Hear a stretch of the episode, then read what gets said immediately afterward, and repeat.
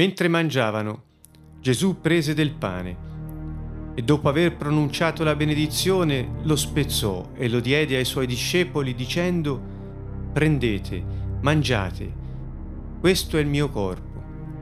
Poi prese un calice e dopo aver reso grazie lo diede loro dicendo, bevetene tutti, perché questo è il mio sangue, il sangue del patto, il quale è sparso per molti per il perdono dei peccati.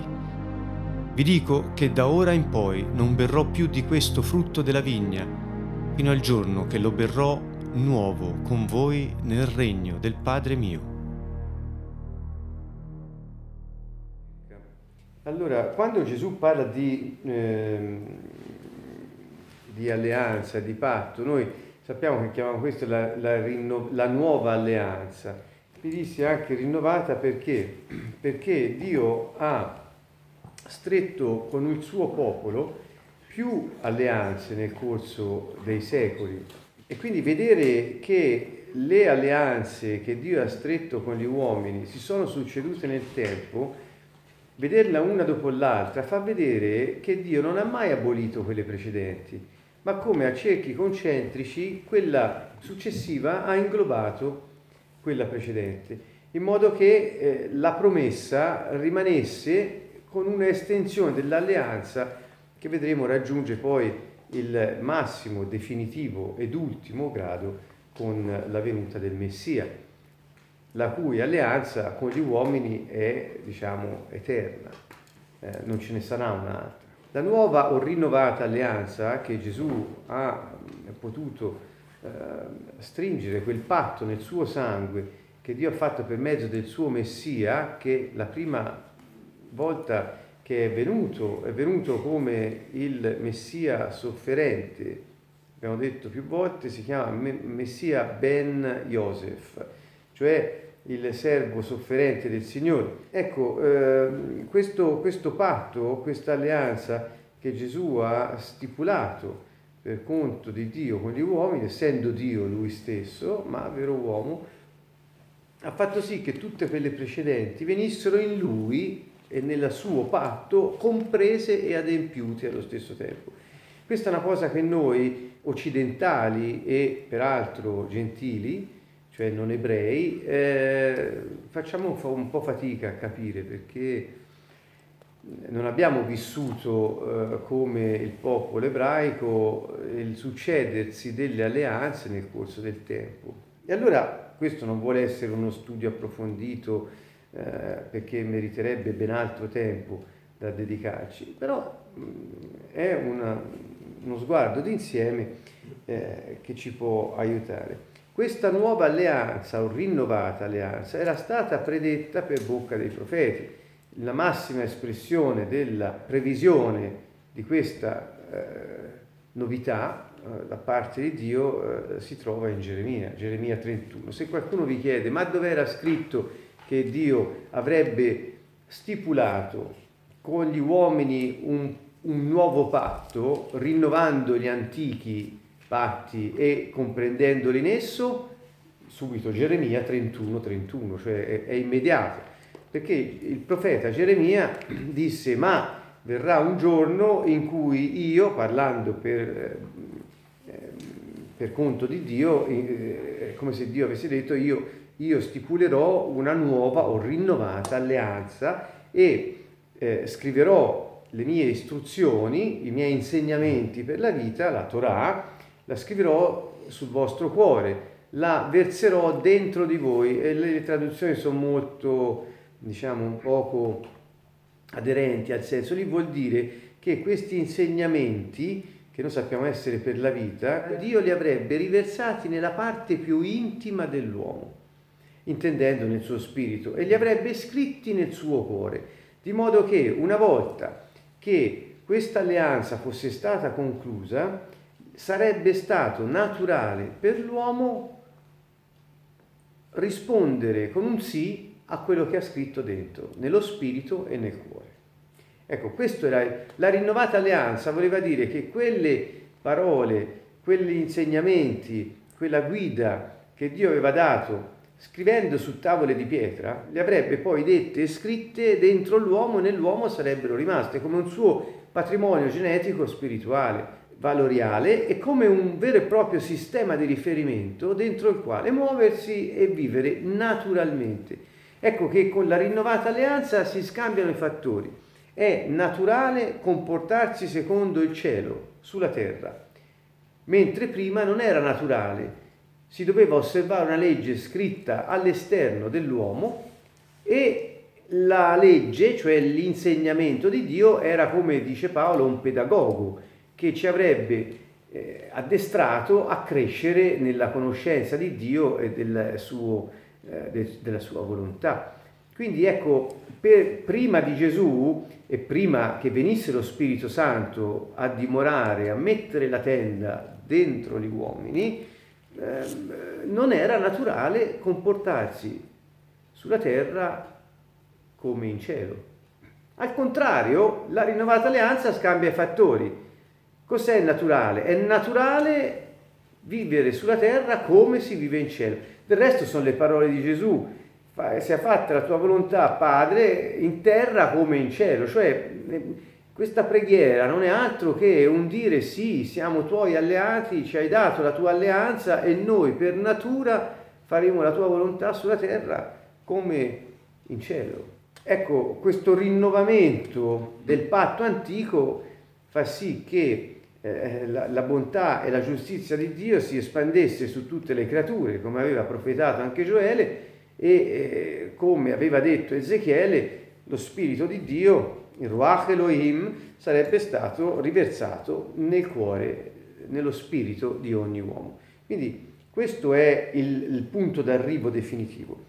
Cosa possiamo dire? Ci sono state delle alleanze precedenti, come menzionavo, eh, e mh, l'ausilio che ho nel, nel potervi eh, fare un piccolo riassunto ce l'ho da questo commentario eccezionale, eh, il, nuovo com, il commentario al Nuovo Testamento ebreo, cioè ebraico, scusate, eh, scritto da David Stern, un ebreo messianico, un, un dottore, un studioso molto equilibrato e molto profondo. E qui lui dice che questa nuova alleanza o rinnovata alleanza promessa da Dio per mezzo di Geremia non revoca le precedenti alleanze, non le revoca, piuttosto tutte le, maggi- le cinque maggiori alleanze che Dio ha stretto con gli uomini rimangono in forza, rimangono in vigore. Sono l'alleanza fatta attraverso Noè, Abramo, Mosè, Davide e poi Gesù nell'alleanza che Dio ha fatto con gli uomini attraverso Noè, perché si dice gli uomini? Perché ancora il popolo ebraico non era, tra virgolette, iniziato. L'avventura del popolo ebraico, l'etnia ebraica, inizia con Abramo. Quindi l'alleanza fatta da Dio con Noè è un'alleanza fatta con tutti gli uomini. L'alleanza per cui Dio aveva dato una nuova terra agli uomini su cui vivere, e sono le stesse parole, lo ripeto, date ad Adamo con questi precetti fondamentali, eccetera. La, il punto è, la salvezza è per tutta l'umanità. Questo è il punto, la salvezza, cioè eh, eh, la salvezza dalle acque, la salvezza dal diluvio è per tutta l'umanità, quale otto persone si salvarono, che erano nell'arca, otto persone, da queste otto discendono poi tutti. Quindi eh, c'è questa estensione dell'alleanza appunto iniziale a tutti, perché da quelli lì tutti sarebbero venuti. C'era un segno di questa salvezza che era stata data ed accordata a tutti, Dio si allea, io non sterminerò più gli uomini con l'acqua, con il diluvio. L'arcobaleno è il segno di questa pace tra Dio e gli uomini, in sostanza. È una nuova vita che si affaccia all'orizzonte. Il parallelo di queste leggi, diciamo, date da Dio a, a Noè, per, ai figli di Noè, a, a Noè e ai figli di Noè per tutti gli uomini si ritrova in Atti 15, Atti 15-20.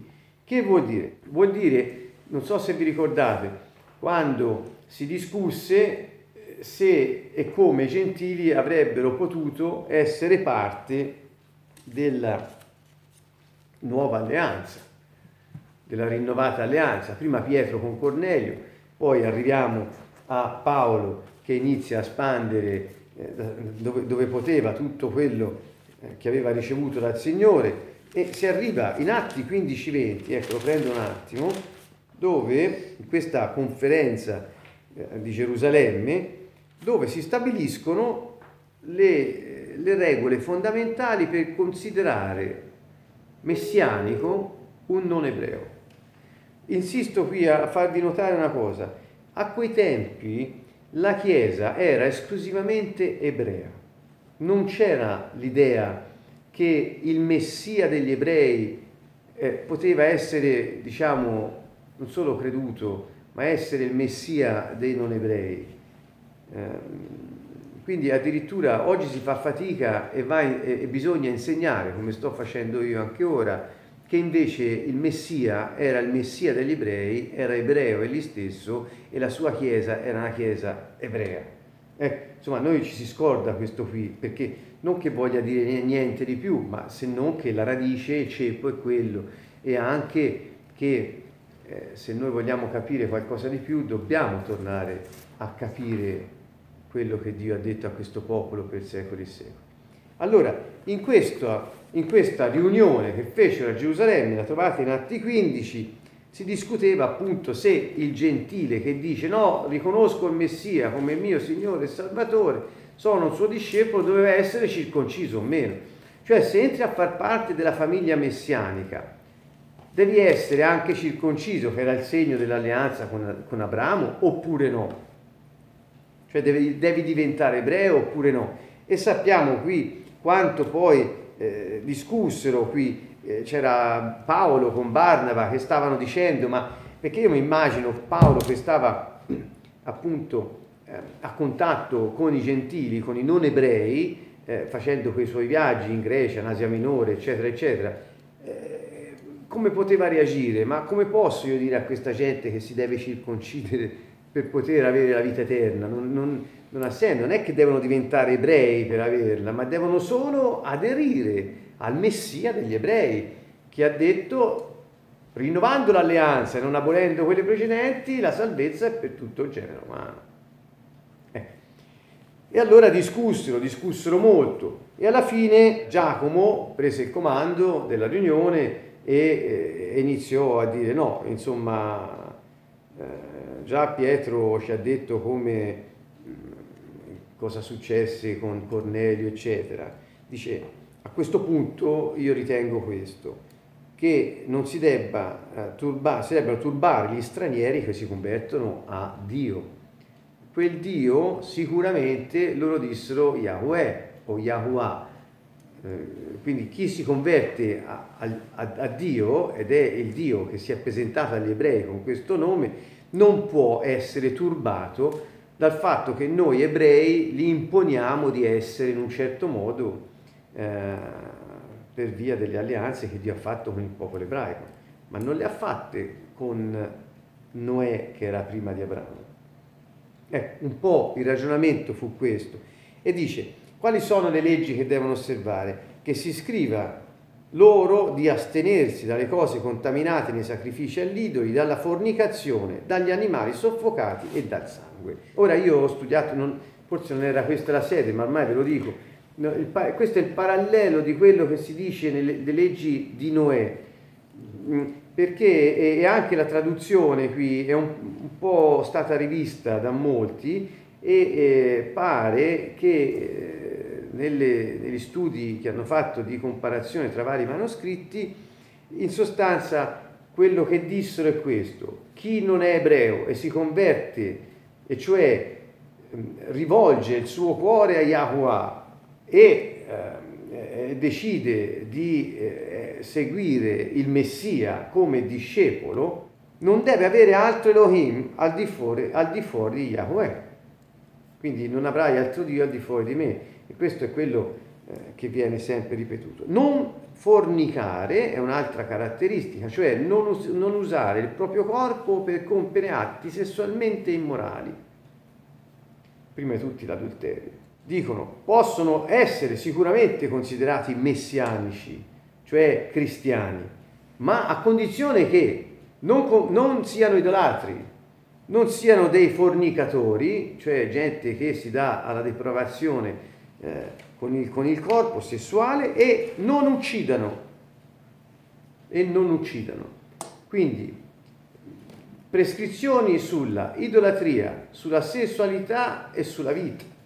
Quindi non uccidere, non commettere atti sessualmente immorali e non commettere idolatria. Ecco, questi, alcuni manoscritti poi dice non mangiare carne con il sangue, che è una delle cose che Dio aveva detto a Noè. Questa è dubbia in relazione ai vari manoscritti che si possono consultare. Allora, questa era l'alleanza prima con Noè, poi c'è l'alleanza con Abramo e qui Dio crea il popolo ebraico. Poi, fatta eccezione per requisito della circoncisione, che diventa una, um, un segno di appartenenza all'etnia ebraica e appartenendo all'etnia ebraica appartiene all'alleanza di Dio con gli ebrei. Quindi appartenere all'etnia vuol dire appartenere a Dio. Vorrei notare questa grande eh, equivalenza dove per noi etnico non ha nessun riferimento, tra virgolette, religioso o spirituale, se non per la cultura che spesso non è nemmeno univoca nelle varie etnie. Al contrario, per loro essere ebrei voleva dire credere in Yahweh, osservare la Torah, appartenergli e vivere secondo le sue istruzioni. E la promessa che Dio fa ad Abramo, notate che queste alleanze sono sempre state accompagnate da promesse. Io mi alleo con te, la salvezza sarà per tutto il genere umano. Ora, se noi prendiamo la prima, l'ultima non ha revocato la prima, anzi Gesù ha adempiuto a quella promessa data a Noè. L'altra, la stessa promessa data ad Abramo, Abramo che è il, il capostipite, il patriarca di un nuovo popolo che Dio si crea per poterlo istruire nel suo, nella sua legge e ad Abramo viene data la promessa che un suo discendente, la sua discendenza, ma intendendo un suo discendente, sarebbe stato luce per tutte le nazioni, cioè una benedizione per tutte le nazioni. Cioè attraverso Abramo Dio disse attraverso di te io benedirò tutte le nazioni della terra. Ancora una volta, vedete, Dio usa l'alleanza per formarsi un popolo affinché lo scopo ultimo ed ulteriore eh, rispetto al, al popolo ebraico è quello di benedire tutti i popoli della terra. Questo è, diciamo, una, è, è, è, provato dal fatto che poi Gesù, Yeshua o Yahusha, come, come viene chiamato anche in, in, secondo altri studi, è il seme di Abramo attraverso il quale sono stati benedetti tutti i popoli della terra. Quindi um, venne dagli ebrei e il suo, il suo regno incrollabile si estenderà su tutto il genere umano, si estende su tutto il genere umano. Eh, l'alleanza ora si applica sia agli ebrei che ai gentili che seguono Gesù. Quindi vedete questa alleanza, infatti Gesù dice in, più volte, fa riferimento ad Abramo, dicendo che la promessa che se sei figlio di Abramo hai diritto al, al, al, al beneficio del regno dei cieli su questa terra. E Paolo più volte specifica che eh, grazie al, all'opera del Signore, Gesù, la benedizione di Abramo è passata anche a noi. Ecco, intendendo dire che attraverso l'opera di redenzione del Messia, la benedizione che Dio aveva promesso ad, ad Abramo è passata a tutti. Non so se ora riuscite a capire che vuol dire questa parola di Paolo. Qual era l'impedimento? L'impedimento era che eh, quella promessa data ad Abramo non era stata ancora adempiuta, perché il popolo ebraico era stato preparato, era stato addestrato, era stato creato perché un seme uscisse da quel popolo e rompendosi desse vita a molti. Ricordate il fatto del seme, Gesù ne parla eh, in modo preciso. Quindi lui toglie l'impedimento a che la promessa fatta ad Abramo possa finalmente adempiere. Ecco perché dice Gesù, io non sono venuto ad abolire la Torah, ma a dargli compimento, cioè a realizzare quello che c'è. Cioè io, di, Gesù ha più volte affermato questo. E che vuol dire? Vuol dire che Gesù è colui che adempie il destino degli ebrei, adempie il destino degli ebrei e realizza tutte le promesse che Dio aveva dato agli uomini, partendo da, da Adamo e finendo con lui. Quindi eh, questa storia delle, delle, varie alleanze si susseguono ha una grande importanza, ecco a mio avviso, perché ci, ci dà un quadro grande del disegno di Dio. Dopo arriviamo a Mosè che eh, diciamo forse più di tutti viene in mente quando quando pensiamo appunto all'alleanza. No? Quindi con Mosè Dio consegna, consegna la Torah eterna, cioè l'insegnamento eterno, l'istruzione eterna per la vita, la consegna al suo popolo. Come la consegna? Su delle tavole di pietra, poi pa- dice a Mosè le sue parole e Mosè poi scrisse cinque libri della Torah, cioè il Pentateuco. Quindi eh, Genesi, Esodo, Levitico, Numeri, Deuteronomio. Sono questi i cinque libri della Torah. Mosè scrive questi cinque libri, le leggi, eh, eh, i, i dieci comandamenti sono scritti sulla pietra e sono custoditi dentro l'arca dell'alleanza, giusto appunto, che diventa il segno. Dall'arcobaleno di Noè siamo passati alla circoncisione di Abramo e ora il segno è la tenda in mezzo al suo popolo. Questo è il desiderio che da sempre Dio ha espresso. Se Dio aveva un sogno, e ce l'ha ancora, e ce l'ha sempre avuto, è stato di dimorare in mezzo al suo popolo. L'idea di dimorare è, è la, la parola che veniva usata, è piantare la tenda. Io una volta l'ho dovuto, non sono un campeggiatore, e l'ho dovuto fare una volta, dico dovuto perché non potevo fare altrimenti, e mi sono dovuto mettere a piantare una tenda. Ho capito cosa voleva dire, a parte che non mi riusciva tanto bene, ma insomma vuol dire proprio mettere dal niente, mettere i punti fermi per cui sono lì in quel momento. Poi la sera la puoi togliere e vai da un'altra parte. Ma comunque in quel momento sei piantato su quella terra proprio nel mezzo all'ambiente che ti sei scelto. E allora il desiderio eh, di sempre di Dio è di, ecco noi usiamo questa parola in italiano, dimorare, gli inglesi usano to dwell, dwell che vuol dire dimorare, non nel senso di abitare, proprio di stare, dimorare, la dimora. Mm. E, e, e, e invece in ebraico è piantare la tenda. Qual è l'immagine dunque dell'alleanza con Mosè, a parte le tavole con le parole di Dio scritte sulla pietra, è la tenda in mezzo al suo popolo, il, la tenda del convegno. Voi l'avrete più volte sentito parlare. Ecco, che cos'è? È il segno che Dio è venuto a dimorare in mezzo ai suoi per condurli alla terra promessa che per il popolo ebraico ed in modo figurato per noi è la terra di Canaan, per l'umanità è la nuova terra che Dio farà sotto nuovi cieli. Ecco, mi spiego, quello che, che per loro si è avverato nella storia, per noi è una verità spirituale che maturerà o via via è maturata in altri eventi che riguardano tutta l'umanità. Con questa legge che viene consegnata c'è la consapevolezza del peccato e il bisogno del ravvedimento, perché la, la prescrizione santa di Dio stimola la coscienza dell'uomo e invita a ravvedersi per non subire la giusta punizione che la legge prevede precetto, insieme al precetto comportamentale. E quindi c'è anche tutto un insegnamento che Dio dà al suo popolo ad accettare il rimedio di Dio per guarire quella separazione che a causa del peccato era avvenuta. E il rimedio qual era? Offrire sacrifici.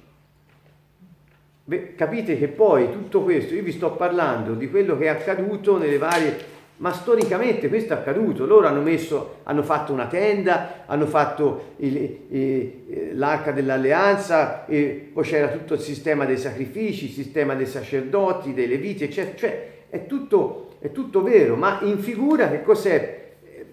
Eh, Dio diceva io verrò a dimorare, mettere tenda in mezzo a voi e, eh, e toglierò di mezzo l'impedimento attraverso il sacrificio. E, e questo chi l'ha realizzato? Gesù. Quindi non ha tolto di mezzo, non ha revocato la, l'alleanza che Dio aveva fatto con Mosè. Semplicemente eh, Mosè parlava di lui e quando lui è venuto ha realizzato per tutti gli uomini quello che Mosè aveva, aveva detto, fatto, ricevuto, scritto, eccetera. Quindi proprio ehm, mi sembra molto bello anche riuscire a prendere queste cose qui. Yahweh è fedele anche se Israele non lo è, questo dice nell'alleanza di Mosè. E se Israele non obbedisce si attira la maledizione. Per cui ci voleva il sacrificio che subendo la maledizione impedisse al popolo di subire la condanna e potesse continuare a vivere. Ed è proprio quello che poi Gesù è venuto a fare. Vado avanti veloce, David, l'alleanza successiva è con David. L'alleanza con Davide è molto semplice, potete leggere 2 Samuele 7 se volete su questo. E, mh, mm, qual è l'alleanza e la promessa? Io stabilirò il mio trono in eterno, eh, il trono del mio regno per sempre sarà dato a un tuo discendente. Ecco, questo è il, il quindi Dio qui parla del suo regno parla del suo trono e del trono di Davide e della discendenza di Davide che avrebbe ricevuto questo regno. Quindi qui si passa al, si passa al, al regno, infatti l'alleanza con Davide, la promessa a Davide, eh, un tuo discendente eh, regnerà in eterno sul, sul, sul, sul tuo regno, è, eh, poi tutti pensavano a Salomone per costruire il Tempio, eccetera. In realtà è vero, in parte si è avverato, ma non del tutto. Perché? Perché quando Dio parlò a Davide e gli disse eh, un, che sarebbe stato costruito questo Tempio, ma gli disse io non voglio un tempio, fa, tempio fatto da mani d'uomo, in sostanza non è questo che io cerco, ma se proprio vuoi fallo. Ecco, poi, scusate, sto parafrasando, nemmeno parafrasando, sto proprio eh, eh mettendo insieme un brevissimo racconto ma lui stava dicendo, e questa, questo suo discorso di Dio a Davide poi avvenne in parte con Salomone, ma si realizzò e si è adempiuto esclusivamente con Gesù, perché Salomone non è stato in, in eterno un regno, con un regno incorruttibile sul trono del suo padre Davide, perché a metà della sua vita si è corrotto dietro agli idoli e ha provocato la disgrazia di Israele, si è diviso in due regni, Israele, il regno di Israele, il regno di Giuda, è stata una cosa sanguinosa, lunga, una ferita tremenda. Quindi, eh, come vediamo, eh, i saggi di Israele sempre riferivano al, al, al popolo di Israele le profezie che invece noi sappiamo essere messianiche. Perché? Ma qui non parlava di, di, del Messia, parlava di Israele. Isaia 53 ne è un esempio. Il servo sofferente, se voi sentite l'interpretazione classica ebraica, non parla del Messia, perché il Messia non, non, eh, eh, il Messia non viene a soffrire, viene a riportare la vittoria. Questo non è vero, l'ho già detto in lungo e largo. Loro stessi, nelle loro fonti, dicono che il Messia sarebbe venuto due volte, una volta soffrendo per redimere e un'altra vittorioso per instaurare il suo regno. Quindi eh, ma insomma, al di là di questo, e dicono che è per Israele. Dove sta la verità? Tutte e due sono vere, perché tutte le cose che Dio ha detto riguardo al Messia si sono avverate poi anche per il popolo di Israele, ma non in tutto. Definitivamente si sono avverate soltanto con il Messia. Comunque, andiamo avanti. Questa eh, alleanza con Davide, cioè il Messia sare- sarebbe stato figlio di Davide. Ecco, questo, e poi quando lui arriva lo chiamano figlio di Davide, perfino i ciechi lo invocano, eh, eh, figlio di Davide, abbi pietà di noi, ricordate che, perché? Perché figlio di Davide voleva dire Messia, cioè il re eterno, sul regno incorruttibile. E ancora il Messia avrebbe regnato in eterno e il suo regno non sarebbe stato mai scosso. Questa era la promessa, l'alleanza fatta con Davide. Come vedete poi, stringi stringi, quando si dice alleanza si intende promessa. Siccome Dio è fedele, non revoca mai le sue promesse, eh, eh, diventa un'alleanza, perché nonostante quello che fa l'uomo disobbedendo a Dio, Dio è sempre pronto a rialzarlo per mantenerlo nella sua alleanza. Cioè si va sempre in aiuto degli alleati, anche se non si comportano come dovrebbero. Dio è fedele.